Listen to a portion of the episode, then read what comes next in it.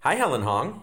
Hi, J. Keith. How are you? Very well. Great to talk with you. You know, in today's episode, we've got Walter Koenig versus Danielle Koenig. Now, we recorded this episode last year, but we wanted to hold it until now because Walter has a new book out and it's released today. It's called Beaming Up and Getting Off Life Before and Beyond Star Trek.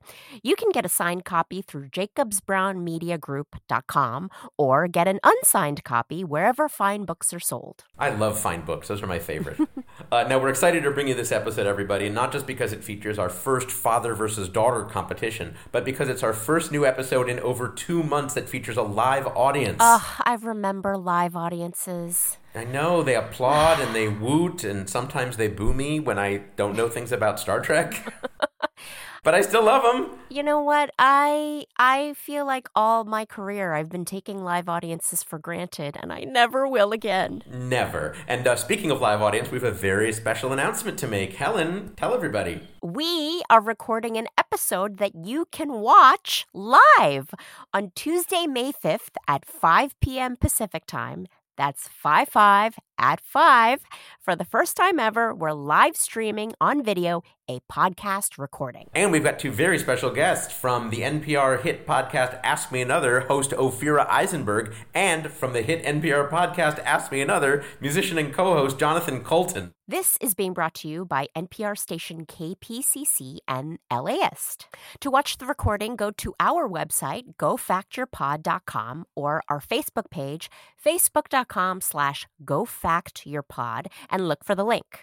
Click through to KPCC's page and RSVP, and you'll get a reminder 30 minutes before the show starts. That's right. Now you can watch it either on KPCC's site or on Facebook or at livestream.com. You don't have to have a Facebook account or any other account to watch. And please tell everybody if you like our show. I Everybody. mean, literally everybody. Please Yes. spread the word.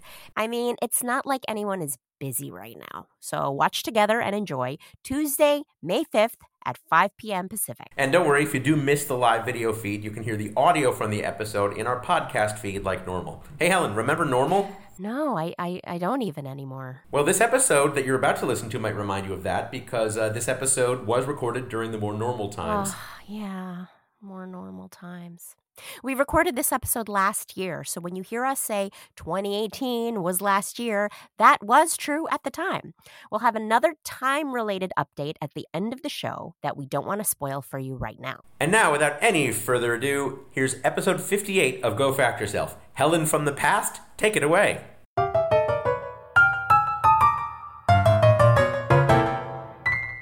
Are you a real know it all? Do you annoy your family by shouting the answers while watching Jeopardy? Do you drive people crazy when you start a sentence with, well, actually? Well, guess what? You can go fact yourself! Hey! Hi, everyone! Welcome to Go Fact Yourself, the show where we take the smartest people we know and make them look dumb. And then smart again. I'm Helen Hong. And now from the Angel City Brewery in downtown Los Angeles, here's our moderator, J. Keith Van Stratton. Thank you, Helen. Thank you, everybody. Helen, wonderful to see you. How are you? I'm very, very well. Now, you must be especially excited because I know you to be a fan of Star Trek. Huge. And one of our guests today, I'm not sure which, but one of our guests was on the original cast of Star Trek. Yes. I had to really check myself from acting wildly inappropriately. Now, uh, funny contrast, I have never seen an episode of Star Trek. See, this is one of the things that just makes me go, how are we hosting a podcast? That's what you together?" call diversity. How is that possible, J. Keith? Well, here's the thing. People assumed uh, as I was growing up that I had seen many episodes of Star Trek because I was, I believe, what they called back then a nerd. a nerd. yes, so I had, I had all of the trappings of a Trekkie, uh, except for actually having watched the program. Well, no, were you more into Star Wars? No, I didn't like things that took place in space. I'm leaving. Okay. Helen, we had a good run, didn't My we? literal, like, Yeah. my, uh, I space, didn't like space. is my happy place. yeah. Space Okay. is my happy place. I do not begrudge people who enjoy the space things. I had many friends who were into the, the Mm. various uh, treks and wars of space Ah. and, uh, and, and whatnot. Uh, I, liked, uh, I Ah. liked Weird Al. Okay, a little bit. I have the opposite problem. I think a lot of people assume that I don't. I'm not a sci-fi nerd, and I Right. am a raging sci-fi nerd. I love Trek. I love wars. I love anything that takes place in space. I am like on board for it. I think because I had an awkward childhood, Mm-hmm. and so I think if you have an awkward childhood and you have a hard time fitting in, like in high school and, and middle school and stuff, that's you start fantasizing about like where else could I be where I No, I, I'm I'm on board with all that so far. Yeah. that definitely. You know, we're both in comedy, so yeah, we both definitely but had for that. you, but I think it's weird that you for you it was Weird Al. Yeah. like you wanted to be Weird Al, or you wanted to. I just wanted to laugh so I wouldn't cry. Uh, Oh no, I just wanted to be like peace out Earth. yeah, and I just didn't. go. I didn't have that in my vocabulary for some reason as a young child. I so just wanted to be yeah. uh, like literally th- th- millions of miles, preferably away from all the horrible people in high school. I guess Yeah, I definitely again wanted that, but it didn't imagine that that would take this place. became in space. so cheerful. It did. It did. Hey, let's talk about something we both enjoy. Ah. Today on Go Fact Yourself, two guests will compete to answer questions about facts they know, facts they might not know, and frankly, facts they should know. Plus, we'll meet actual experts on two very different topics. And finally, we'll declare one of our guests the winner of today's show. Let's get started and meet today's guest, Helen, who is up first. She is a comedian and writer who's written for comedy shows like The Dish, game shows like Common Knowledge, and animated series like Invader Zim. It's Danielle Koenig. Danielle Koenig. Welcome, Danielle. Yes. Thank you. Danielle, it says here in Happy my to be notes here. that you and I have known each other for decades and have shared the stage many times. We were in Acme Comedy Theater together where we met Yes. and did lots of sketches yes. and put on funny wigs. Yes, there were a lot of there were a lot of funny. I, I always felt either the performance or the wig should be funny. Yes, and wigs are expensive, so yes, you better try be to up be to right. Yeah, absolutely, absolutely. Now, uh, eagle-eared listeners will recognize that you were here at our uh, first show uh, because you were in the audience, and uh, your husband Jimmy Pardo was uh, was our guest on the first show, and uh, we asked him, uh, I believe, for his cluster fact, a question that you suddenly realized the answer to in Uh-uh. a very loud, gaspy manner, which we love. We love celebrating Oh, I knowledge. thought you here. were going to say Yeah. we could hear your obnoxious laugh. 'cause No, that's not what at I all. usually get. No, Okay. no, no, no laughs are obnoxious in my Oh, book. I've been admonished for my laugh. really? Yes. Wi- by, by whom and in what context? Uh, well, once I was on an airplane laughing with my friend. We were on uh, a flight, and uh, the guy in front of me turned around and he said, "Could you just be quiet, you girls, with that laugh, with that machine gun laugh?" Oh, no. What did directed you right say at me. back? No, I think what I said was, "She has marijuana in her shoe," which was true, but um, Why did you want to narc your friend out? because it wasn't fair that I was getting in trouble for my laugh. oh, I see. She was laughing because she had the marijuana. No, the two are unrelated. I just was mad that. That I was getting in trouble for. I My think you laugh. should let your freak laugh fly. I Yeah. have no choice. Uh, let's talk about some of the your writing credits. Aside from the ones that uh, Helen had mentioned, you also had written on Star versus Forces of Evil. Yes. You've written for the WGA Awards, for Fashion Police, for Invader Zim, the TV show, and the comic. Yes. That's all. That's all very impressive and fun. Yeah. Did you work with Joan Rivers? Well, I did work with Joan Rivers. On yes. Fashion Police. I did. Oh yes. was my that like? God. I mean, it was crazy. It was a ridiculous job. Yeah. Because we would sit around the table, pitch jokes for like an hour. Like we each had 10 jokes on the same picture. Then she would never laugh. She would just nod or not say anything. Then you'd get home and you'd get a phone call saying, okay, we need 20 more jokes on that picture. It was. It was. It was tough. It's not all. It's not all no, laughs no, and no. giggles. It was, it was all right. It was, kind of neat to work with a legend, regardless. Yeah. yeah. I'm sure she felt the same way. For sure. For sure. Now, uh, on Invader Zim, I told people that we were having on the show, and they said, "Oh yeah, you know, she wrote Invader Zim." Audible gasps. I got audible gasps from people. It's a really That's beloved show. nice. People really love yes. and remember that show. I beloved it as well. How is it different writing uh, the cartoon version of it versus the comic book version of it? There actually wasn't that much difference. Oh, When okay. we wrote the comics, uh, when they sent me the you know the format, this is how we do it. It's just like a script. Mm-hmm. So it really wasn't very different. And I'm not an extremely visual person, so I didn't detail every single panel. I would just let the artists do that because they're talented at that, and I'm not really. Mm-hmm. So. But um, it really wasn't that different, except it had been a long time. What was in the between. time in between? I mean, the show was on in 2000, 2001. Mm-hmm. It was canceled because of 9 11. Yay! Really? Um, yeah, that's just sort of the magic I bring to every. Um, they thought the show was too dark. They always thought that Nickelodeon, it, it just was in the wrong place. The Okay. show should not have been on Nickelodeon. Nickelodeon was, you know, SpongeBob. Right. And then it was our show that was about death and destruction and dark colors and, and dark music. And then they thought well, you know, the world's just been turned upside down. Maybe Mm-hmm. we shouldn't continue this. Okay, so, it wasn't So- because they had like you know 24-hour It- news it- coverage or something all of a sudden. No, it, no, Nickelodeon running. yeah. They just thought, yeah, this is probably a good time to drop the show that gives us a headache anyway. so, yeah. Now we have to talk about the fact that you're going to be appearing tonight uh, uh, with your father, who of course was on Yes. Star Trek. I assume you must be a huge Star Trek fan. I've seen all the movies. okay, but uh, do people assume like they assumed about me growing up, but for different reasons that you were uh, you were a big Trekkie? Probably, yeah. Yeah. Yeah.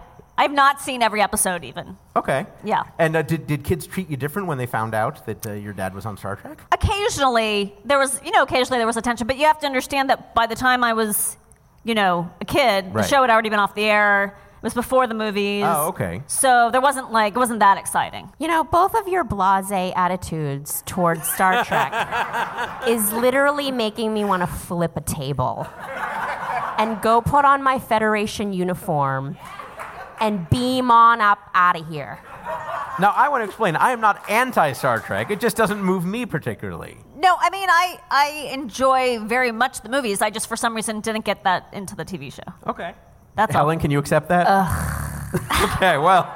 I started rewatching them with my son. My my son and I did watch some episodes. And, and dare I ask, I don't want to have your son have to face Helen's wrath. Did your son enjoy watching Star Trek? Yeah, yeah, yeah. Oh, He- thank oh, goodness. Thank God. The famous quote is that he said there was the episode Trouble with Tribbles where um Iconic. Chekhov gets all mad. He's drinking vodka or something, and he gets all mad, and they get into a fight, and he like hops on a table, and Oliver, who was what like eight at the time or something, said, "I can't believe my grandpa's a table jumping maniac." so I said the same thing about my grandpa, but it was an entirely different situation. Right. It's wonderful to uh, be on stage with you again and to have you here. Danielle Koenig, ladies and gentlemen. Helen, against whom will Danielle be competing? He is a prolific writer whose book Warped Factors is being re released with new material, and a prolific actor who is best known for his roles on Babylon 5 and as Chekhov on Star Trek. The original series, it's Walter Koenig! Walter Koenig, ladies and gentlemen. Hello, Walter. Oh, I think Walter came to play. He's uh, a little bit of a threatening gesture towards his competitor. Jesus, Welcome, Walter. Thank you very much. I'm glad to be here. We're very glad to have you. Well, have you all, have you all appeared on stage together uh, previously? I don't think so. I don't. I'm No, on I don't think stage. so. No, I, no, I don't think. I, Oh, my I, God. I, I was a little embarrassed about appearing on stage with Danielle. Why would that be? well, you know, th- there's a certain level of talent that I expect from the people. that I Wow. But uh, you did write a movie that Danielle had a, had a part in, didn't you? Absolutely. As a matter of fact, she uh, she wrote the dialogue for herself. Oh, is that right? Yeah, yeah, she, and she was very funny. She was about what five months pregnant at the time. Yeah, actually, it was. Yeah, and it was it was a scene in which uh, a comedian was on television, and then they were watching her on television, and so she got up and she did a stand up, and, and and she wrote all her own material. It was very funny. yeah. And that's why my son appreciates Star Trek. Because of that. Well, let's Can you talk- believe the blase attitude that these two have? You know what's so funny is when you said earlier, I can't believe the blase attitude you two have, I really thought you were referring to me and my dad. You're sort of blase about Yeah. Star Trek, right? Well, now, You Walter, Take it or leave that- it. Walter, that's actually a question I have is uh, when you encounter someone who doesn't know a lot about Star Trek, is that a relief or pleasure for you, or is that more annoying because you want to, to talk about it? You know, the, the fact of the matter is, I, I actually, particularly now as I grow older and as there's more time has elapsed between when I was performing as Chekhov and, and, and the present day, uh, I'm occasionally surprised. And When people, somebody's very smiley and hi, I think that they like me. and it's a fact that uh, I suddenly realized, oh, they're, they're actually remembering me from Star Trek. That's still got to feel nice that they remember your work, that you made an, an Yeah, yeah, I indelible know that's impression. good. No, that's good. No, is- I- I'm- you know, I'm, I still make personal appearances, and it's important that people know who I am. And when they, when they walk by the table to the to the 15 year old kid who is a computer genius and is playing games, and they, his is the autograph that they want. You know, that's a little disconcerting. Well, let me ask you about your book. You are reissuing the book, and uh, first of all, I wanted to say you actually wrote this book, unlike some other Star Trek people who I won't name who do not write their own books. Um, why did you want to uh, re-release it? Well, I was approached by a publishing company um, who thought, uh, who kind of, kind of specializes in science fiction. And uh, they have actually, uh, there's several volumes that they published on uh, the making of Star Trek and the series and the TV series called uh, These Are the Voyages. And um, it's not only uh, a republish, it's also an addendum. It's, uh, the book, book was published in 1997, so this is the last 21, 22 years. Yeah. I'm sorry to ask. Uh, what, what's some of the new material that you've added to it? Well, everything that's happened to me uh, uh, uh, uh, during this, this period since 1997, I still had one year to go on, on Babylon 5, so I started the book with that. And then I went on to talk about how life has affected me uh, as a consequence of my participation in Star Trek and how it, it truly is. You know, I went, uh, uh, you know, it's one of those things where you go through uh, denial and then you go through acceptance and then you go through actually re- revelating in, in the experience and, and how it's really insinuated every aspect of my life. Mm. Uh, and, I, and there's no pur- purpose in denying it. You know, there was a, there was a juncture, there was a moment um, when, um, since I wasn't doing it, it felt like false applause. Sort of imposter a, a laud- syndrome a, a or- laud- a laudatory response from an audience that I didn't deserve because I Right. was no longer w- working on the show. Well, I've, re- I've read the addendum and it's really good. It's very funny and it's really entertaining. That's right. It's interesting to see how, how that's changed over the years for you, Walter, that uh, you, you've sort of come to terms with it, maybe it sounds. Yes, I, I think I have. At the age of 83, I think I have. Terrific. I do want to say that, you know, your series was so groundbreaking for people of color and even for women, even though there's a lot of things about it now that are, from a feminist perspective, a little bit problematic. But for me, growing up, I grew up watching TNG and some of TOS in the reruns in syndication. And for me, it was like the only time you would see Asian people on TV that weren't doing kung fu or had an accent. And so for me, it was so groundbreaking as a child, you know, being on, watching people who look like me on TV that were not playing a caricature. So I appreciate it. Thank you. sure. We certainly appreciate your being here. Thank you so much, Walter Koenig, ladies and Thank you. gentlemen. No, not over. No, no. Now the game part starts. Yeah. No, no. Please, please, please, please have us. Wha- Wait, do you have time to? St- audience, do you think we can get him to stay? Talk about applause you don't deserve. My, my, my objective here Uh. Yes. tonight, solely and wholly, Yes. is to embarrass my daughter. Mission accomplished. Uh, all right, Walter and Danielle, uh, we're happy to have you here. We asked each of you to provide us with a few topics outside your field of work in which you feel you have some expertise. Danielle, you said you know a lot about dance moves, the Muppets, and the movie Modern Romance. Yes. Uh, Walter, you said you know a lot about Golden Age superheroes, the New York Yankees baseball teams of the 1950s, and the singer Pete Seeger.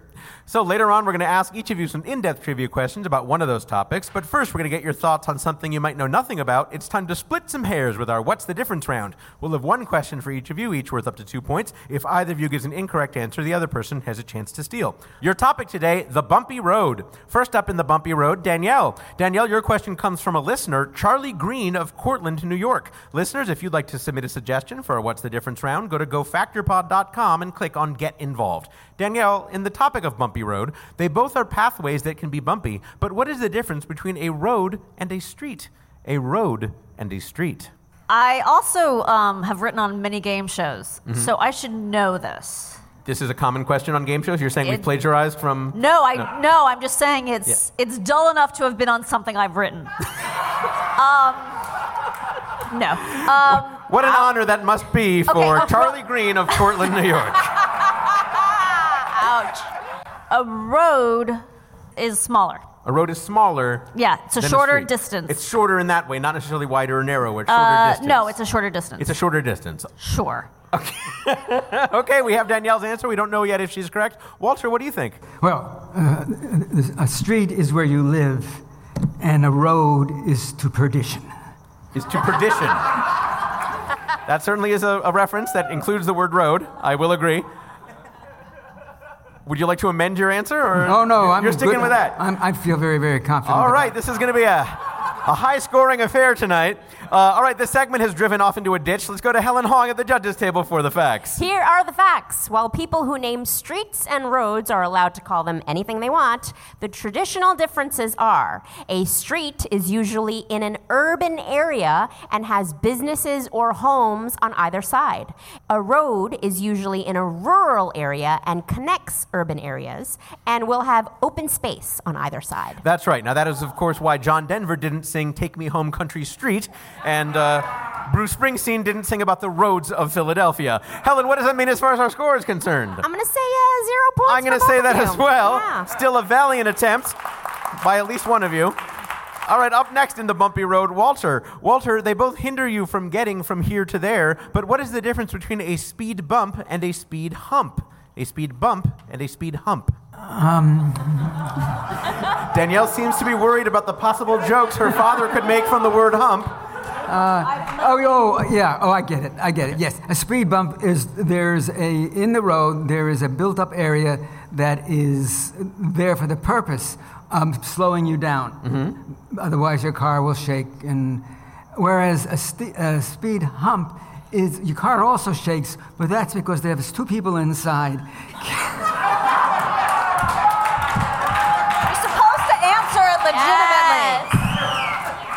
Danielle, your greatest fears have been realized. I mean, Uh, I love Walter, this. are you sticking with that answer? I am. I, Okay. By the way, I'm loving it. Yeah, yeah. Uh, Danielle, technically, we don't know yet if he is correct or not. Uh, what no, do you this think? is killing me because this really was a question I wrote and I cannot remember. Ah, I'm gonna say the height. The height between the speed bump and the speed. They're they're two different heights. Is one diff- one l- taller than the other? Yeah, that would be the height No. difference. Danielle gives good shade face. Uh, rephrase. Which, one is higher Which one is than higher? the other? Okay, I'm gonna say the hump is higher. The hump is higher. That's my motto. All right. Well, this segment is slowing us down. Let's go to Helen Hong at the judges' table for the facts. Here are the facts. Speed humps have a gradual rise and a fairly long travel distance, meaning that a car gently rides up and down. I said rides up and down.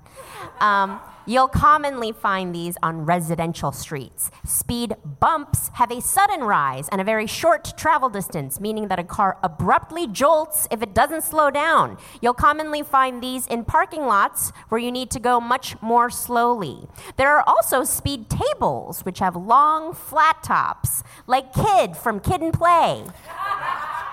Thank you, Helen. That, of course, is right. Uh, the height actually can be the same between the two, so that is not a difference. By the way, in many parts of the world, speed bumps are called sleeping policemen. Uh, though I've seen policemen sleep, and they do not like being run over. Lesson learned. Uh, Helen, what does that mean as far as our score is concerned? After the first round, Danielle Koenig has zero points, and Walter Koenig also has zero points.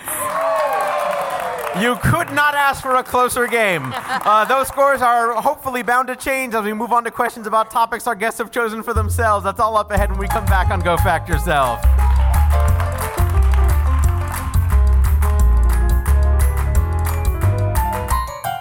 Hey everybody, Maximum Fun is running a survey to help figure out which advertisers are a good fit for our audience at Go Fact Yourself. We are still primarily audience supported, and that will always be the case, but advertising can be a helpful source of income, especially right now. For sure. Now, the results of the survey will help us talk to some new advertisers and convince them to give us a shot. The survey is short, shouldn't take more than 10 minutes, and you'll get a discount at the Max Fun store for filling it out. Also, our gratitude. So much gratitude. Go to MaximumFun.org slash ad survey to fill it out. Helen, what's that website again? MaximumFun.org slash ad survey. It'll really help us out. Thanks so much. Thank you. Welcome back to Go Fact Yourself, where our score is Danielle Koenig with zero points and Walter Koenig with zero points. Once again, here's J. Keith Van Straten. Thank you, Helen. Thanks, everybody. By the way, I can see the family resemblance in your scores. I know, right? it's hereditary. Danielle, of your many Yeah. interests, you told us you know a lot about dance moves, the Muppets, and the movie Modern Romance. Let's find out a little bit more about each of those. First, you said you know a lot about dance moves. Okay. Um, so yes, so I studied ballet from the age of five to whatever. And um, so I know those kind of dance moves. I also know some names of other dance moves. I love dance. I love dance in all its forms. I take a class called Old School Skinny on Saturdays, which is like 90s hip hop. What is your favorite 90s hip hop dance move? Oh, I guess, you know, the Roger Rabbit, you know, gotta go classic. Classic. You also said you know a lot about the Muppets. Thanks for asking, Keith. I do. Um, I grew up with the Muppets, and I've passed love of the Muppets on to my son. We have gone to uh, see the Muppet movie at a movie theater recently. We went to an exhibit at the Skirball. We are very into it. Mm-hmm. Yes. And what is it about the Muppets that appeals to you, do you think? it's it's that combination of sweetness and I hate the word subversive because that's so cliche, but that's kind of what it was. It was very like weird and sometimes kind of violent in a funny way, which I like. All right. I mean, great. like Star Trek? Yeah, exactly. Exactly, Helen. Yeah. Everything's like Star Trek. Yes. You also said you know a lot about the movie Modern Romance. I just think it's a perfect movie. It's one of my favorites. I Same know here. you wrote your didn't you write your dissertation or something on not dissertation? I guess yeah, it's the but very, wrong very word. good. Yes, I took. Okay. I, I designed my own college course on Albert Brooks movies. Yes. See, Yes. if I knew I could have done that, I would have stayed in college. Um, Oh, white people. Helen, She- it's just she- like Star Trek. She could have just Yeah. said Jewish people, right? Wouldn't that have been fine? Um, yeah. So I just, it's, I think he's a genius, and it's, it's just one of those movies not a lot of people know about, but then when you show them, they're like, oh my god, that movie. Yeah. Yeah. Vietnam, this. This, yeah. Okay, that's one of my favorite lines. Right. Uh, all right, so to summarize, Danielle, you said you know a lot about dance moves, the Muppets, and the movie Modern Romance. Today we want to quiz you about the Muppets. You seem, you seem relieved by that. Well, I was scared it was going to be dance moves. I was, that, that would have been great to demonstrate on a podcast, I, um, Uh, yeah, am sure. I, I, yeah, Yeah. I had visions. Yeah, what's your first memory of the Muppets? Just the TV show, The Muppet Show. That's my first memory of just watching that and just loving it, and I couldn't wait for it to be on. And, I Mm. And- had Muppet lunchboxes. The I whole was going to day. ask. Yeah. So, are, were you were you a collector, and are you a collector of Muppet memorabilia? Now? I'm not a collector. I did have some lunchboxes when it was the appropriate age to, and then they were stolen, and What? then. Yeah, you know, at school, just jerks. No. yeah, yeah. It's Ah, always those jerks. Well, I think one was stolen and one just rusted out or something. But then um, I have two uh, lunchboxes now. I don't even remember where I got them, but yeah. oh, lovely. So, And uh, uh, there have been many Muppet movies. Do you have a favorite? oh, that's hard. Uh, among the your first favorites? Mm-hmm. three are very good. The Great Muppet Caper, the Muppet Movie, and um, Muppets Take Manhattan. But also Muppets Most Wanted is actually really good, Okay. which is the more recent. Excellent. And uh, do you have a favorite character uh, in the Muppet sphere? I guess Fozzie. Fozzie's pretty great. Fozzie's Ah. so good. He's so he's just a bad stand-up comic. It's Yeah. just how do you not Did you learn a love lot of techniques from him? him? Sadly, yes. Yes, yes. You, you begin and end your set saying waka waka waka. I, I believe. did, yeah. I always appreciated that. Waka. That's right. And the necktie with no no other Yes, clothes. yes. Uh, all right, well, just ahead, we're going to enlist the help of a bona fide expert in the Muppets to test your mastery in the subject with an expert level question worth up to three points. But before that, to let you show your love, here are five questions about your topic. So nervous. Oh, this is all happy and I know. celebrating. Okay. Okay, It's the Muppets. How can it make you anxious? oh, Jewish. You're right. Tom, I Right. forgot. Um, if you want it, you're allowed a hint for any two of these five. Oh, right, questions. okay. Now, Walter, do listen up because uh, if Daniela gets any wrong, you have a chance to steal. By the way, Walter, how much do you know about the Muppets? I know uh, absolutely nothing. All right. Well, Danielle, it sounds like it's your game to lose. Here we go. Question number one Which Muppet is the only amphibian American to ever testify before the United States Congress? Kermit. Helen? That is correct. That is correct. Wouldn't that be something if it weren't? it was Robin. so sad. In 2008, Kermit and a team of conservationists spoke to Congress to promote awareness of endangered amphibians. Uh, very good. You're on the board. Wow. Here's question number two. The Muppet Show's opening theme is a huge production number with dozens of Muppets performing on stage. In the later seasons of the show, there are also Muppets in the audience who reply to a line in the theme song with a line of their own. What line of the song does the audience sing? Why don't you get things started? Helen? That is correct. That is correct. The line they are responding to is It's time to get things started. Why don't you get things started? Hey, we did it! Fun. You're two for two. Here's question number three. Which Muppet, who appeared in dozens of episodes of The Muppet Show and in almost every Muppet movie, has an act that involves throwing boomerang fish? That would be Lou Zealand. Helen? That is correct. With confidence and for good reason. How did you feel about Lou Zealand? He always bothers me a little bit. Well, he's sort sort of disturbing to look at, but Yeah, and also the whole thing of like, here's a dirty fish that just so came back. gross. Yeah, Wait, Wait, he just throws a fish. yeah, he and just it throws a comes- fish. yeah, yeah, yeah. But that's what I mean. It's just like it's so ridiculous. it's so weird. Yeah, It's so stupid. I yeah. love Did it. they have fish throwers on Star Trek, Helen? I, not that I remember. Question number four: The Muppets theatrical films are marked by cameos from a wide range of stars, but which of the following stars has not made a cameo in a theatrically released Muppet movie? Orson Welles, Joan Rivers, Hulk Hogan, Burt Reynolds, Peter Falk, or Usher? Orson Welles was in the first one, Mm-hmm. the Muppet movie. Joan Rivers was in Muppets Take Manhattan. Usher, I'm guessing, was in the Muppets. And what were the other two? Uh, with Hulk Hogan, No, Hulk and uh, Burt Reynolds, Burt Reynolds. and Peter Falk. And Peter Falk was in the gr- yeah the Great Muppet Caper. Okay. Um, so I'm gonna say I'm gonna say Hulk Hogan. Would you like to use your first hand? Sure, Hulk Hogan was in a Muppets movie. that's my hint. The answer? No, because we're asking for who was not in the Muppets movie. Yeah. Okay. So Burt Reynolds. Helen? That is correct. That is correct. What movie was what movie was Hulk Hogan in? Girl, Oh, that was a great hint. Uh, Hulk Hogan was in Muppets from Space, playing Hollywood. Oh, we Hollywood don't talk Hogan. about that one. All right, very good. You're four for four. You have a chance to go five for five, Okay. Danielle. The first Muppet to be a regular on a network TV series was Ralph the Dog, who appeared as a sidekick on nearly every episode of what country star's 1960s variety show? Jimmy Dean. Helen? That is correct. Danielle Koenig is five for five. And you were Wow. nervous going into it.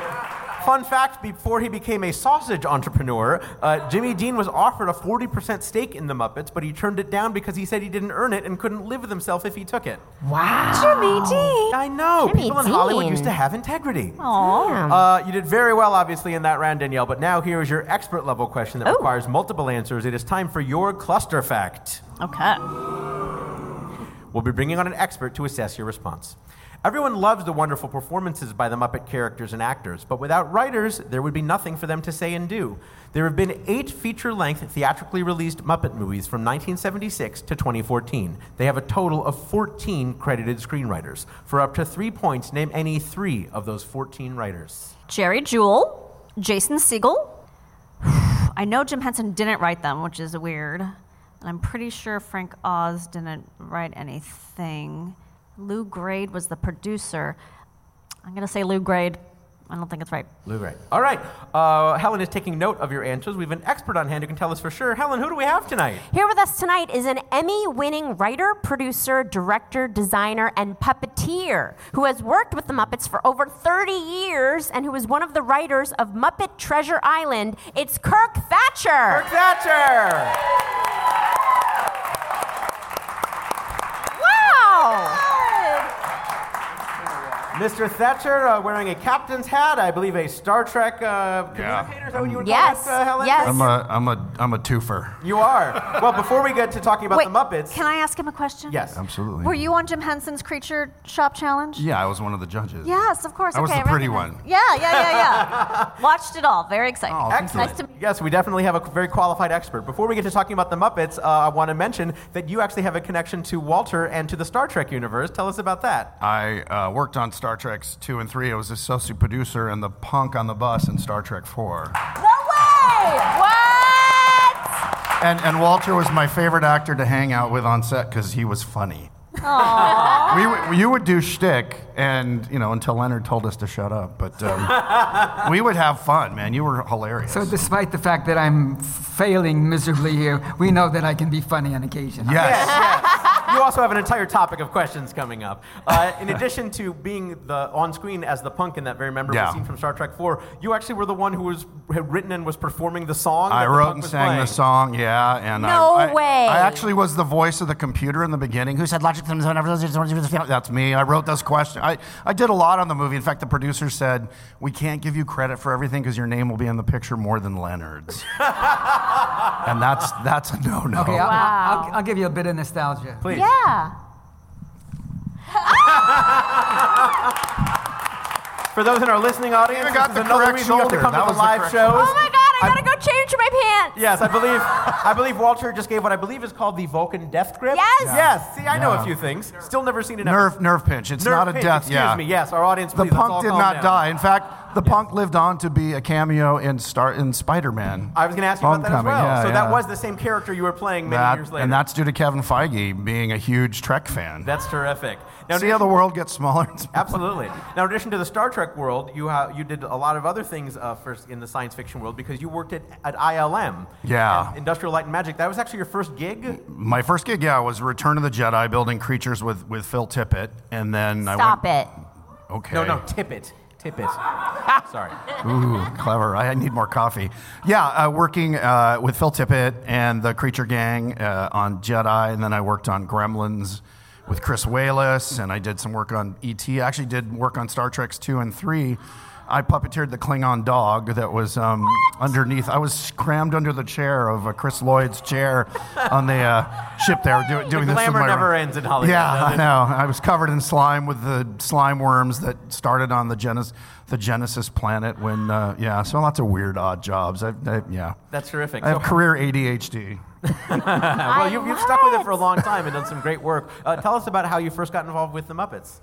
I'd done Star Trek 4, and a woman who was a headhunter for a special effects company, uh, Robert Abel and Associates, had joined with another company, Omnibus, and they came Omnibus Abel. She'd become a friend, and her husband, her name's BJ Rack, and her husband, her ex husband, was Bill Frawley, who directed, uh, sorry, Jim Frawley, who directed the first Muppet movie. And I was, I had created some weird, funny alien puppet creatures. I was trying to do a show around them, and she said, "You know who would love this is Jim Henson." I said, "Yeah, I'm, you know, big, big fan. I'd never met him. I'd worked with people on Jedi who had just come off Dark Crystal, so obviously I knew what he was doing with creatures and all that." And uh, I said, "Well, I'll, I'll broker a, a meeting." And I said, "Great." So I met Jim at uh, he was staying at the Bel Air Hotel. And uh, we had lunch, and I brought a bunch of drawings and these couple of these sculptures, and, and we just hit it off. And, and uh, about two weeks later, actually, funny story, my mom answers the phone because I was living at home at that time because uh, Star Trek didn't pay well, but I didn't turn it down. It was a great job, but it didn't. It pat, paid so little, I had to move back in with my parents. So my mom answers the phone, and she thought a friend was goofing on me because I have goofy friends going, "Hi there, is he, uh, Kirk Thatcher there?" And my mom's like, oh, uh, yes, he is. She was like playing along like it was Yeah. a friend goofing. And she's like, ah, tell him uh, it's Jim Henson. And uh, she's like, okay, Mr. Jim, you know. so I get to the phone. She's like, hey, Kirk. And so we talked. She said, oh. And my mom was, you know, Betty Crocker, like the you know, June Cleaver. So so offended. She was so embarrassed Mm. that she had kind of been arch with him. But uh, anyway, so he called me and I started working with him. And that was 1986. Wow. 87, yeah, a long And time ago. uh, since then, you've directed four of the Muppets TV movies. You've done Yeah. countless commercials, music videos. Uh, how, how do you direct Muppets as a, as a director? it's funny i'm giving a talk on that next week um, puppet directing is it's a magic trick it's always misdirection there's an added layer of you're hiding something in every shot whether it's an arm rod it's mainly 12 people underneath the camera lens and you know it looks like three puppets are walking down the street and you've got an entire army of, of techs and rollers and, and monitors um, so part of it is is trying to keep all that in mind and then ignore it. In other words, make it just look like, oh, it's, it's the biggest curse of puppet directing. it's a weird little ghetto. People are like, oh, you just do kid shows, right? You just, you know, puppets stand there and, and talk. You're like, you have no idea. It's like a Star Trek or a Star Wars movie with, it really is a balancing act between art and, and entertainment and comedy because you want to keep it, you don't want it to get technical for the performers. You want them to ad lib. And so create an environment that's fun, but also so the technical stuff you want to be sort of invisible not only to the audience but even to the people once they're in the moment performing I imagine it must be an adjustment for a lot of these stars that you have to come and, and work with Muppets in that way. actually it's funny that there's a trek story there um, most actors get it it's like you look in the puppet's eyes and you just talk with them but we had bill shatner on So Bill was on with uh, Miss Piggy, and we were doing a riff on the uh, Terror at 40,000 Feet uh, Twilight Zone episode. And he just couldn't get over the puppeteer. Like, if I'm Bill and, and this is Miss Piggy, he just kept looking down at Frank. And it's so weird. It's like, are you, I, I do I look at you? Or, you know, it just seemed weird that he seemed very flustered by it. And I think he didn't, I- the impression I got, and didn't ask him, uh, but he seemed like he didn't want to appear foolish. You know, he, he didn't want to seem silly.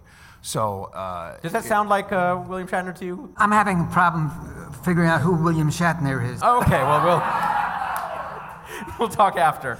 Wow, it just got shady in Yeah, here. there's got a little, yeah. Very shady. Well, you actually won an Emmy for your writing on Muppets Tonight. Uh, Muppets Night, yeah, Yeah. which was oh, thank you. Wow. You actually did a Star Trek themed episode. I love this, where uh, where Beaker goes on a Star Trek cruise, Yes. and George Takei is there. And I, I played the n- nerdy Klingon guest who's like, yeah, uh, Captain, uh, whatever, run in and say, uh, with the, the Battlestar Galactica ship has crashed with our ship and we're, we're sinking. And George was like, well, I guess I'm captain. And then we had Captain Kangaroo come in and said, sorry, George. I'm the... that was, that was the, kind of the subversive thing you were talking about yeah. earlier. With, This sounds like a weird dream I had once. it was like all your favorite TV characters coming Yeah. together and being odd with Muppets. Did yeah. you get to write for Pepe? I, I helped create Pepe. He's one of my characters. It's yeah. one of the best characters Only a ever. f- oh, thank you. What goes into creating a character? Well, with the Muppets, it's actually pretty complicated because you don't, unlike most television shows or anim- any, any even movies, you don't. The writer is not king. You have to include not only the character because they're an established character and franchise, but you need to include the performers. The performers are tied to those characters the way Mike Myers is tied to Austin Powers. You don't bring someone in and go, oh, we- we got uh, Jim Carrey's going to be Austin Powers now. The only thing I can think of is like Monty Python or an SNL where you have a troupe and you're not just writing characters and we, oh, we'll cast somebody. Right. Like the Hollywood Bowl show, which we just did a couple years ago. saw, in it was so O2. good. It was so good. People loved it because we had them as part of it, which was back to the way the original show was. They were very involved in the creation of it, not just like, here's your lines, read it, Right. and, and flap the doll's lips. Yeah. So. Yeah. Uh, well, let's, let's talk a little bit about the movies. Uh, you were one of the writers on Muppet Treasure Island. Yes. Uh, what was that gig like? Well, they had just done. Uh, I had been writing on dinosaurs and helped create the show Dinosaurs, so that got me my Writers Guild card. Thank you. Thank Was that you. for the Guild or for dinosaurs? Yeah, WGA solidarity. So I had done that, and they had just done a Muppet uh, Christmas Carol, Mm-hmm. which was very sweet and charming. And I'm like, oh God, I miss the subversive, nutty, weird Muppets. So we were sitting around, like coming up with ideas, and one of them was Muppets uh, Knights of the Round Table, King Arthur, and I said, let's do a balls-out, nutty pirate movie. And so our first version of the script was it started as Treasure Island and ended up like a road picture um, with giant tiki gods chasing him down the island and, and you know, the, kind of them turning to camera going, This isn't in the book, this isn't in the book. By the way, a road picture, not a street picture. Exactly. Wow. Captain Callback to the Thank you. rescue. Thank you. We started going to production. They brought in James Hart, who was kind of known for adapting classic novels. He had done uh, Coppola's Dracula and he'd done uh, Robert De Niro's Frankenstein. So he came in and he kind of uh, brought it more back to the original book, which I fought against tooth and nail, but he was a successful screenwriter and I was just a weirdo. Um, and then I was on set with Jerry. So we start filming on a Monday. That Friday, he and I are doing the final polish. And we had just literally hit save and we were going to read through one more time. It was like 7 o'clock on a Friday, and the script started turning into gibberish. Early days of screenwriting software. The more we looked at it, the more it became literally Greek, like gibberish. Every writer in the room, just, their heart just Yeah, dropped as exactly. You're talking about this. It- it- yeah. So we called. It was we were in London, so we called LA or we emailed, I guess, uh, uh, the company and said your your software is eating our script, and they're like, "Well, send it to us, and we'll s- at least stop that." And we're like, "When when can we have it?" Oh, Monday morning. We're like, "Okay." So we just rewrote the whole script that night. Really? We From rewrote it in a new file, and because we figured it was corrupted, so and and they got us s- some hacky version of what we'd done. So we, we just it was still so fresh in our minds that we just They went, "All changed the right." jokes. They made the jokes. They rewrote bad. it. Yeah, ones that you Happy wanted. version. everyone's got rewrite notes. Um, That's terrific. so yeah, that was that was crazy, and, and I think Jerry and I went out and had a big drink on Saturday. Like can imagine. we, we've earned this. Well, I love these stories. and Let's get to the reason that we Yes, brought you here. yes. As far as our game is concerned, you heard the question that we asked of Danielle. We wanted to know three of the 14 writers who've been credited on the Muppet movies. Helen, what was the first answer that Danielle gave? Danielle said Jerry Jewell. And That Kirkpatrick? is correct. He That is wrote correct. on- That's a point yes. for Danielle. What was the second answer that Danielle gave? Danielle said Jason Siegel. that is correct. That is Um, correct. uh, Another yeah. Oh, point. He, of course, uh, co-wrote The Muppets. Jerry Jewell has written a bunch of them. Uh, I should mention The Muppet Movie he was a writer on, The Great Muppet Caper, uh, The Muppet Christmas Carol, Treasure Island, as we mentioned as well. And then finally, Helen, what was the third answer that Danielle gave?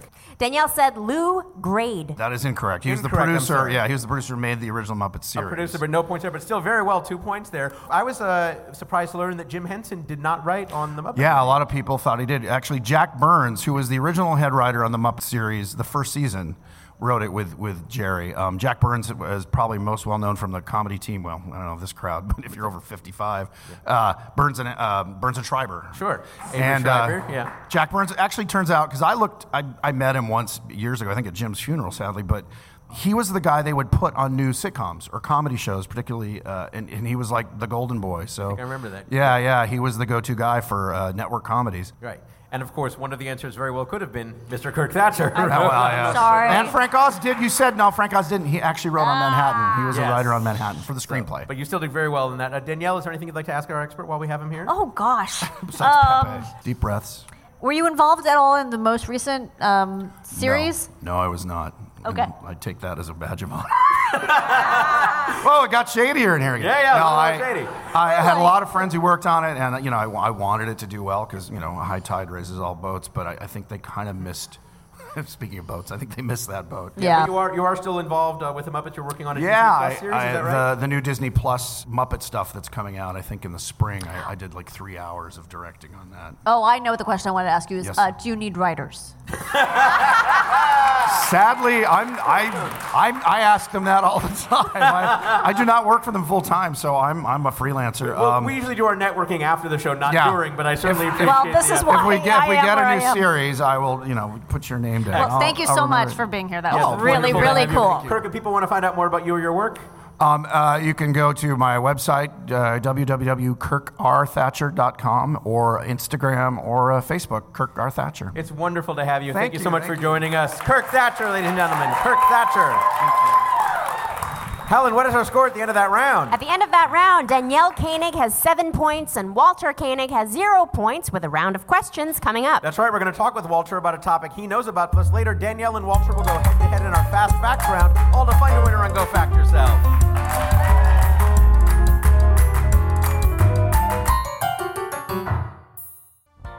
Video games. Video games. Video games. You like them? Maybe you wish you had more time for them? Maybe you want to know the best ones to play? Maybe you want to know what happens to Mario when he dies?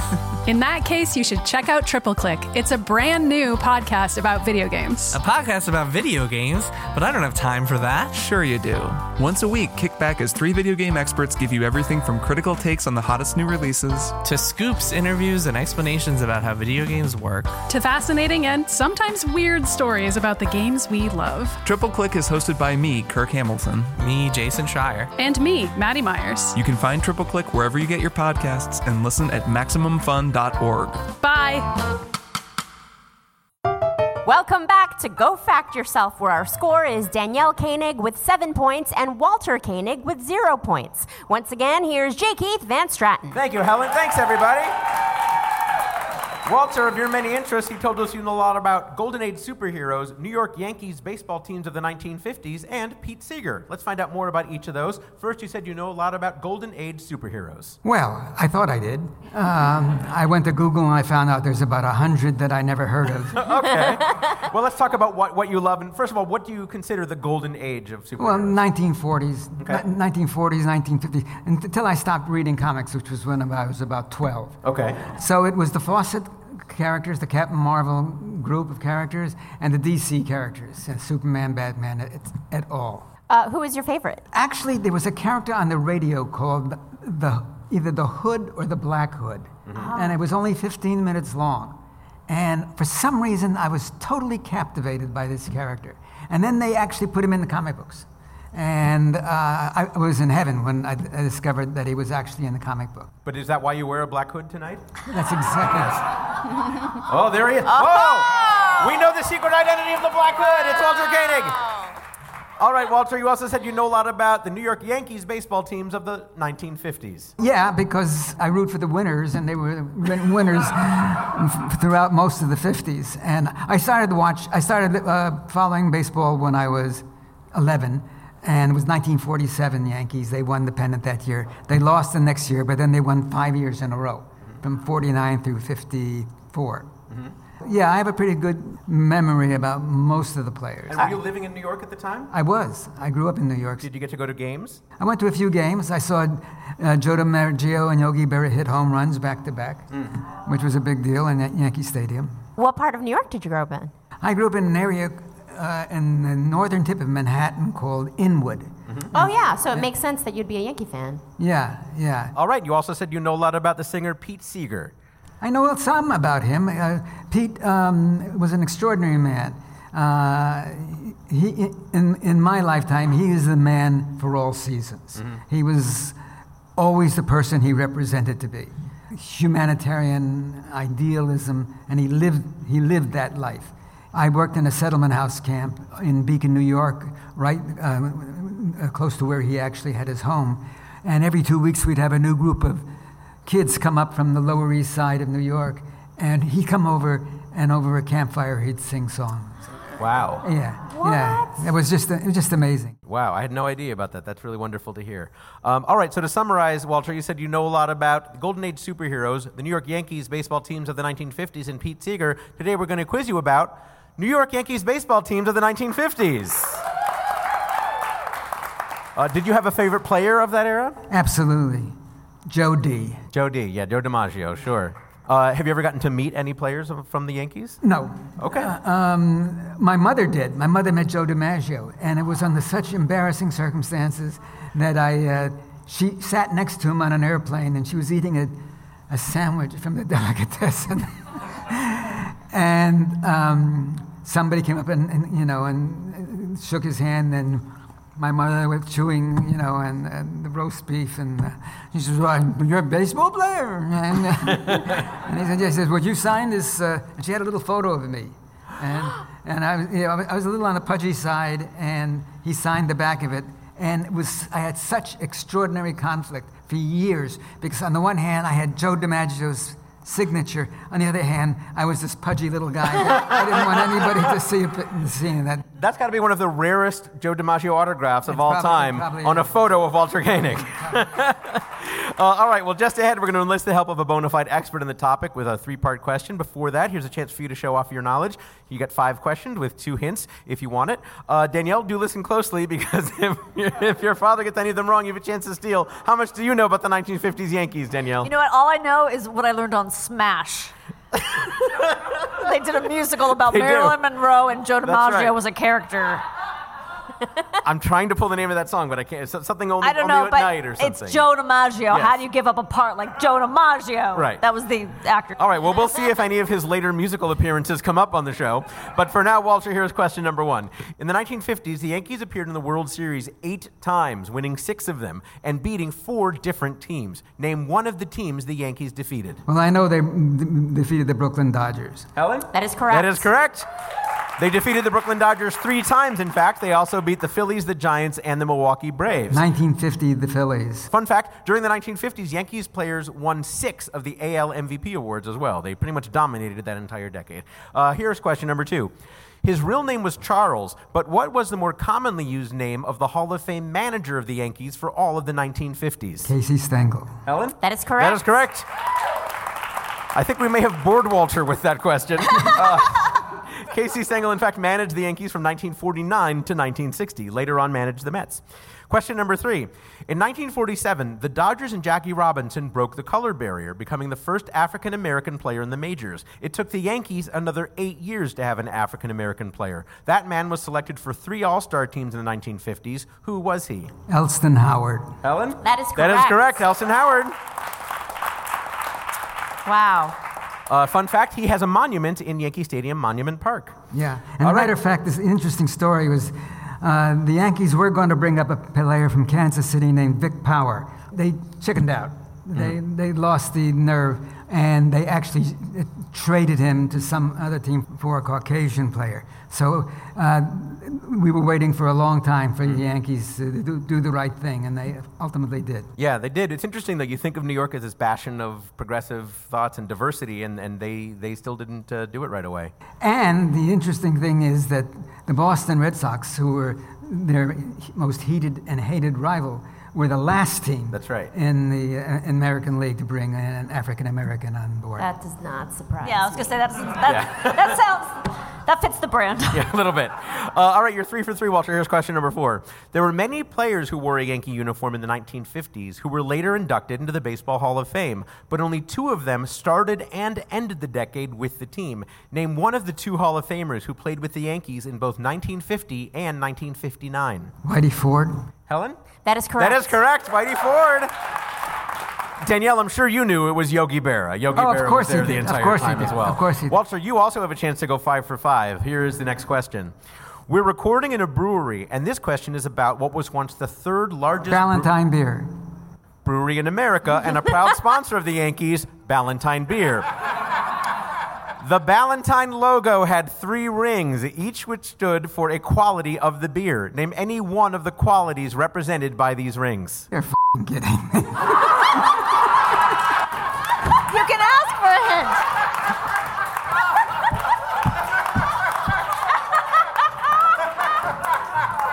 You know, I almost wish I had been a Star Trek fan just so I could have appreciated that moment even more. Uh, Walter, you do Guys, have a, I am DC. I'll guess. Walter, you do have a hint available if you'd like the hint. Okay, give me a Helen, hint. how about that hint?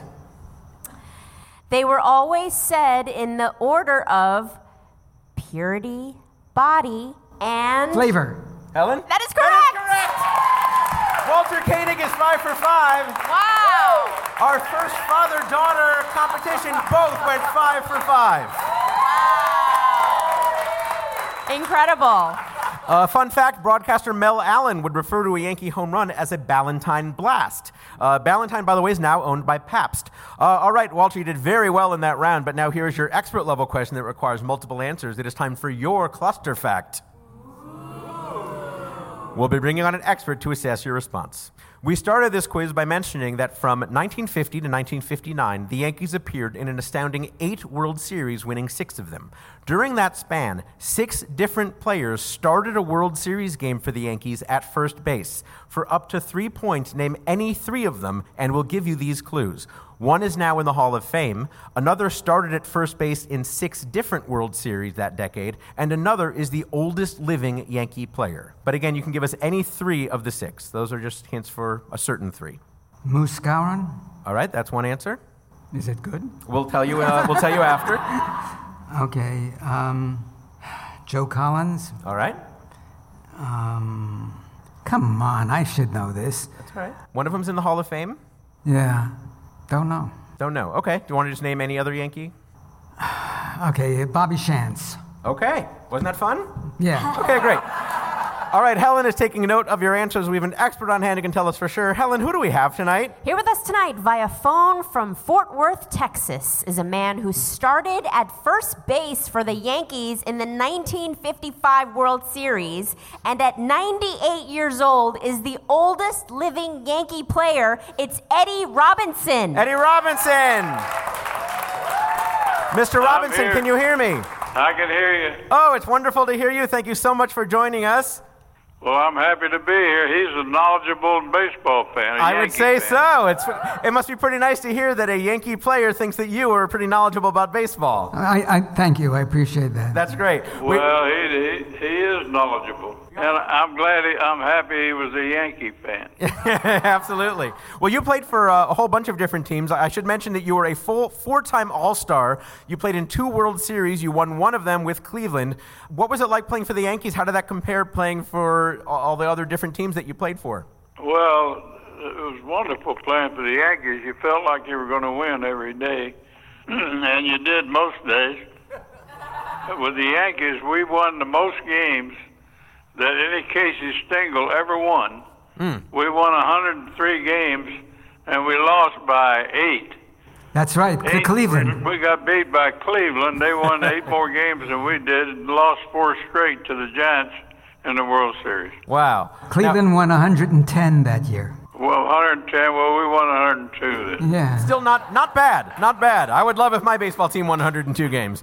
Uh, I should mention also that you made your Major League Baseball debut in 1942, but you did not play in majors for the next three seasons. Tell the people why you didn't play the next three seasons. Well, I was in the in the Navy. I was in the Navy for three years.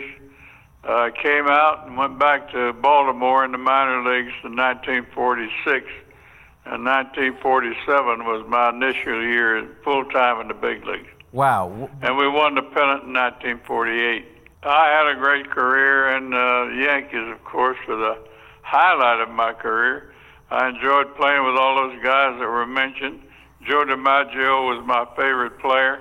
Ted Williams is my favorite hitter. DiMaggio is my best ti- all-around player Did you get I an, ever played against. Did you ever get an autograph from Joe DiMaggio on a childhood picture of yours? no, no, I didn't. All right. You're, I you're- got I, what I, what I did. You'll get a kick out of this. Uh, when I was with the White Sox, one day uh, this girl showed up, beautiful girl, and she was doing a shoot, a picture shoot with the, one of our outfielders, Gus Zernial. And, and Uh, nobody knew who she was, but she- except everybody knew she was very pretty. The next week, after it was over, we kidded Gus about it and all that. But the next week, e, everybody on the team got a picture, an autographed picture from her. And uh, it was Marilyn Monroe. and, uh, and my picture was autographed with love to Eddie Marilyn Monroe. But she spelled Eddie, E D I. and I, I stood in the middle of the clubhouse and I said, anybody can't spell Eddie any better than this. I don't want their picture. And I tore it up. Oh. now, if it were me, I would have just changed my name to Edie. well, that's a. I thought you'd get a kick out of that. I story. definitely did. You wrote a book about uh, your experience in baseball. It's called Lucky Me. I did. I wrote Yeah. a book. It's a. It's a good book full of stories called Lucky Me. The full title is Lucky Me My 65 Years in Baseball. After your playing career, you worked as a scout and then as a coach in the front office. Now, you were also active in, in helping get uh, some benefits for union members. What, what, what was that about? what the, what was big in the players' mind when when I was playing was they all wanted a pension, Sure. and there was no pension, and the pension came about during the time I was playing, but it wasn't much. The older players wanted an increase in their pension. Sure. We we were required to have four years to be vested in the plan. Well, I didn't think that was right. I went on a crusade with Early Wynn and some other uh, players uh, to get an increase for those guys, and we finally did. And and uh, about a thousand of them are getting a pension today. It's not a big pension, but it's a Major League Baseball pension from the time they played in the in the major league. I'm sure that means an awful lot to those players. It means an awful lot to me that I helped Yeah. get it. Uh, I want, one of the things I want to ask you about, there, there's sort of a battle now of baseball fans between those who like advanced statistics, or they call saber, sabermetrics, and those who like traditional statistics. Uh, if I'm not mistaken, you were one of the first people to hire someone with the title of sabermetrician. I did. I hired uh, 10 years before any other sabermetricians were hired. I hired Craig Wright, and he worked for me uh, here in, in Texas and did some good work. And he, he did some statistical work. Uh, then uh, I got fired here in Texas and went on to uh, consulting, baseball consulting. Craig moved on to the Dodgers, and I think he worked for San Francisco. He became uh, independently wealthy, working for ball clubs, doing what this, these guys are doing today. Wow. Now, um, Helen mentioned in the introduction that you are the oldest living Yankee. You are 98 years old and the oldest living Major League Baseball player. You sound sharp as a tack. I have to ask, what, what is the secret to having such a long life and to staying so sharp? I got a damn good wife. That's the secret. How long have you been married, sir? We've been married 64 years. Wow. Now, uh, I, want I should point out that when we asked you about appearing on the show, you were willing to do it as long as it didn't interfere with the Cowboys game. That's right. I'm a big Cowboys fan. I'm a SMU fan. They got beat last night. But I, Betty and I follow baseball, and we watch the Rangers play every day, every night. And uh, that's an enjoyment in our life. I, I like to talk baseball with those who know anything about it.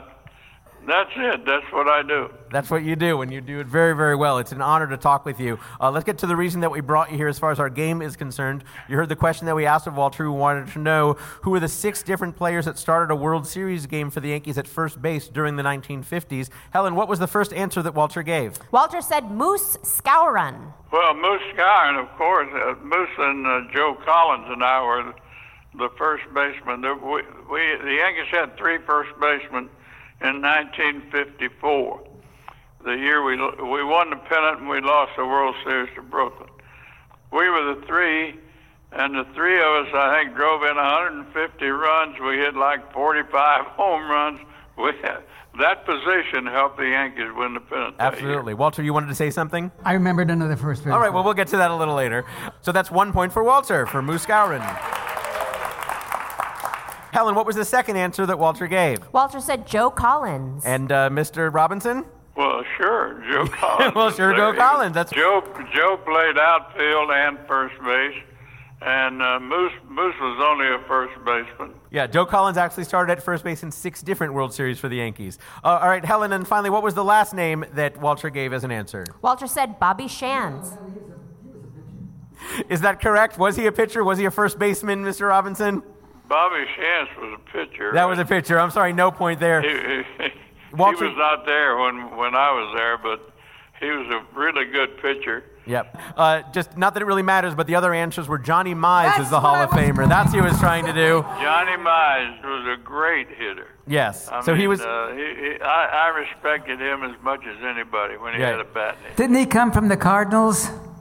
Yes, he did. Yeah. So just to give all of the answers of the people who started at first base in the World Series, it was Johnny Mize, Joe Collins, as we mentioned, Moose Gowan, as we mentioned, Harry Simpson, Elston Howard did start a game in the 1950s, and someone named Mr. Eddie Robinson. I thank you very much. It's nice visiting with you. Uh, Walter, before we let Mr. Robinson go, is there anything you'd like to ask or say to him? No, I just think that it's just terrific that you've had such an extraordinary life and that you've had you've, you've had such a terrific career and that you got the chance Well- to play with all those folks that I grew up, you know, really hero worshiping. Read my book, Lucky Me. Okay, you got it. Once again, Mr. uh, Robinson's book is called Lucky Me My 65 Years in Baseball. It's available now on Amazon or wherever you get books. What an honor, and I really appreciate you doing this. It's such a pleasure. Mr. Eddie Robinson. Thank you. Uh, Helen, what is our score at the end of that round? It is a tie. Yes. Danielle Koenig has seven points, and Walter Koenig also has seven points. All right, it is now time for our final round we call Fast Facts. I'll read 10 statements, and each contestant will answer with true or false. I'll start with Danielle and alternate between each guest. Each correct answer is worth one point. Again, the answer to each statement is true or false. Here we begin. Danielle, 2018 is an even number. True. That is correct. Walter, 2018 was last year. Yes, true. That is correct. It gets harder. Danielle, in 2018, the average cost of a new car was about $35,000. True. Correct. 35,285 to be exact. Walter, in 2018, the average cost of a gallon of gas was about $2.75. Okay, uh, true. That is correct. Oh my god, yes, 272, but not in California obviously. Danielle, in 2018, the average cost of a movie ticket was about $9. True. Correct. $9.11.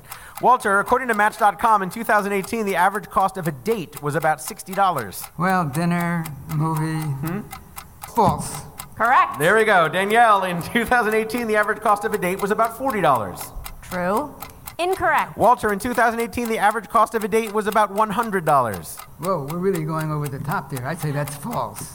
Incorrect. No, according to Match.com, $102.32 was the average cost of a date, not when I'm buying. Danielle, in 2018, the average cost of a wedding was between $30,000 and $35,000. True. Correct. Walter, in 2018, the average cost of a divorce was also between $30,000 and $35,000. True. Correct. Danielle, I, J. Keith Van Stratton, was at your wedding. True. Walter, you, Walter Koenig, were at my divorce. False. That's right, I have not been divorced or married. Why don't I have $60,000 more than I already do? Let's give a nice hand to both of our guests, Walter Koenig and Danielle Koenig, as Helen tabulates the final score. We're not going to count those last two. Helen, what is our score at the end of the final round? It is again a tie. Oh my goodness! You are so evenly matched. Very, At the end of very- the game, Danielle Koenig has 11 points, and Walter Koenig also has 11 points. That means we're going to have to go to our tiebreaker. This will determine the winner. Here is your tie-breaking question. Now, the answer is a number. Whoever gets closer to the correct answer wins. We do not play Prices Right style, so no guessing one dollar. I'm going to ask the question. I'll give you a few moments to think about it. Don't answer right away. Then I'm going to count to three and have you blurt out your answer. Whoever is closer will win. So again, don't So answer you can right go away. over. You can go over. Okay. As long as you're closest to it. Okay. Okay. Here we go. According to the official State of Hawaii statistics, how many total islands are in the state? This includes all islands, islets, and atolls. Okay, think about it for a moment. We want to know the total number of all the islands of Hawaii. I'm going to count to three, then say your answer. One, two, three. 35. It was 50 and 35. 35. The correct answer is 137. That means Walter Kana, congratulations. You were the facting champion on Go Fact Yourself. Walter, what will you do with your championship? What? Very good. All right. Uh, that just leaves us to give everyone on the panel a chance to promote any upcoming products, appearances, services, or website. Danielle, where can people hear about you and your work? Well, um, I'm not sure when this podcast comes out, but I am writing on the Writers Guild Awards again this year, and it's on February 1st. If you want to, you know, crash it, since it won't be aired. Excellent. And, uh, and on uh, Twitter, you're, you're active there? Oh yeah, I think it's Danielle B. Koenig on Twitter. I think Yeah. so as well. Yes, it's wonderful to share the stage with you again, my friend. yes. Danielle Thank you, Koenig. You too. Walter, you've got a book and some other stuff. Tell us about it. Yeah, well, it's either going to be called Warp Factors, which is what, what the first book was called, and I've been I've been uh, legislating for beaming up and getting off, but I'm not sure that any, anybody's going to Oh Oh my God, go for that. please, please. Uh, but yeah, it's the first book's uh, finished 1979, and then this is from 19. This is the fir- first book again, plus 79 to 2019. So it's about- Excellent.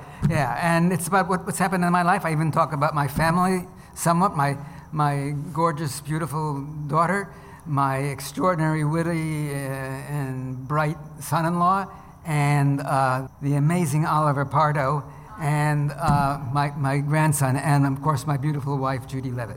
Excellent. We'll look for that. We thank you so much for joining us. Walter Koenig, get his book wherever you get books.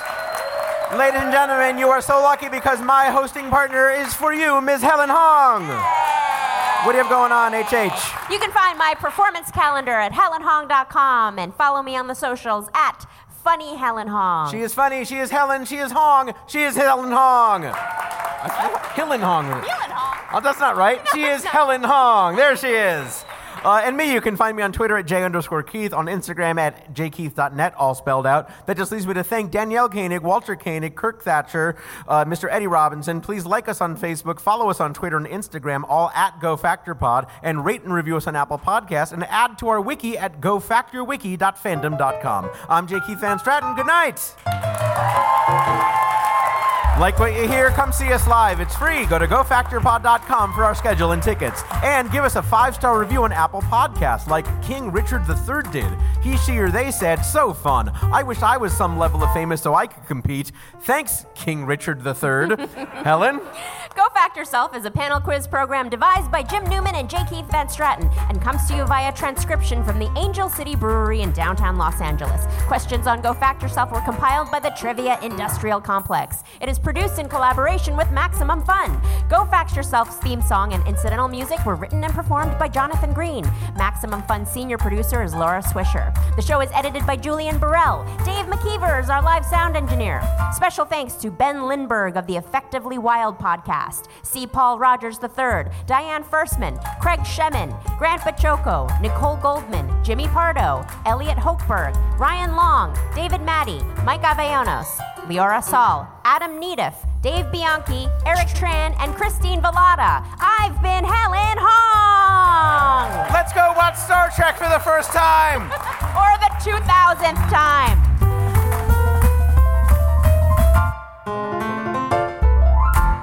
Hi again, Helen Hong. Hi again, Jake Keith. As we mentioned, we recorded this episode last year. We did mention in this episode that baseball great Eddie Robinson is 98 years old and the oldest living Yankee.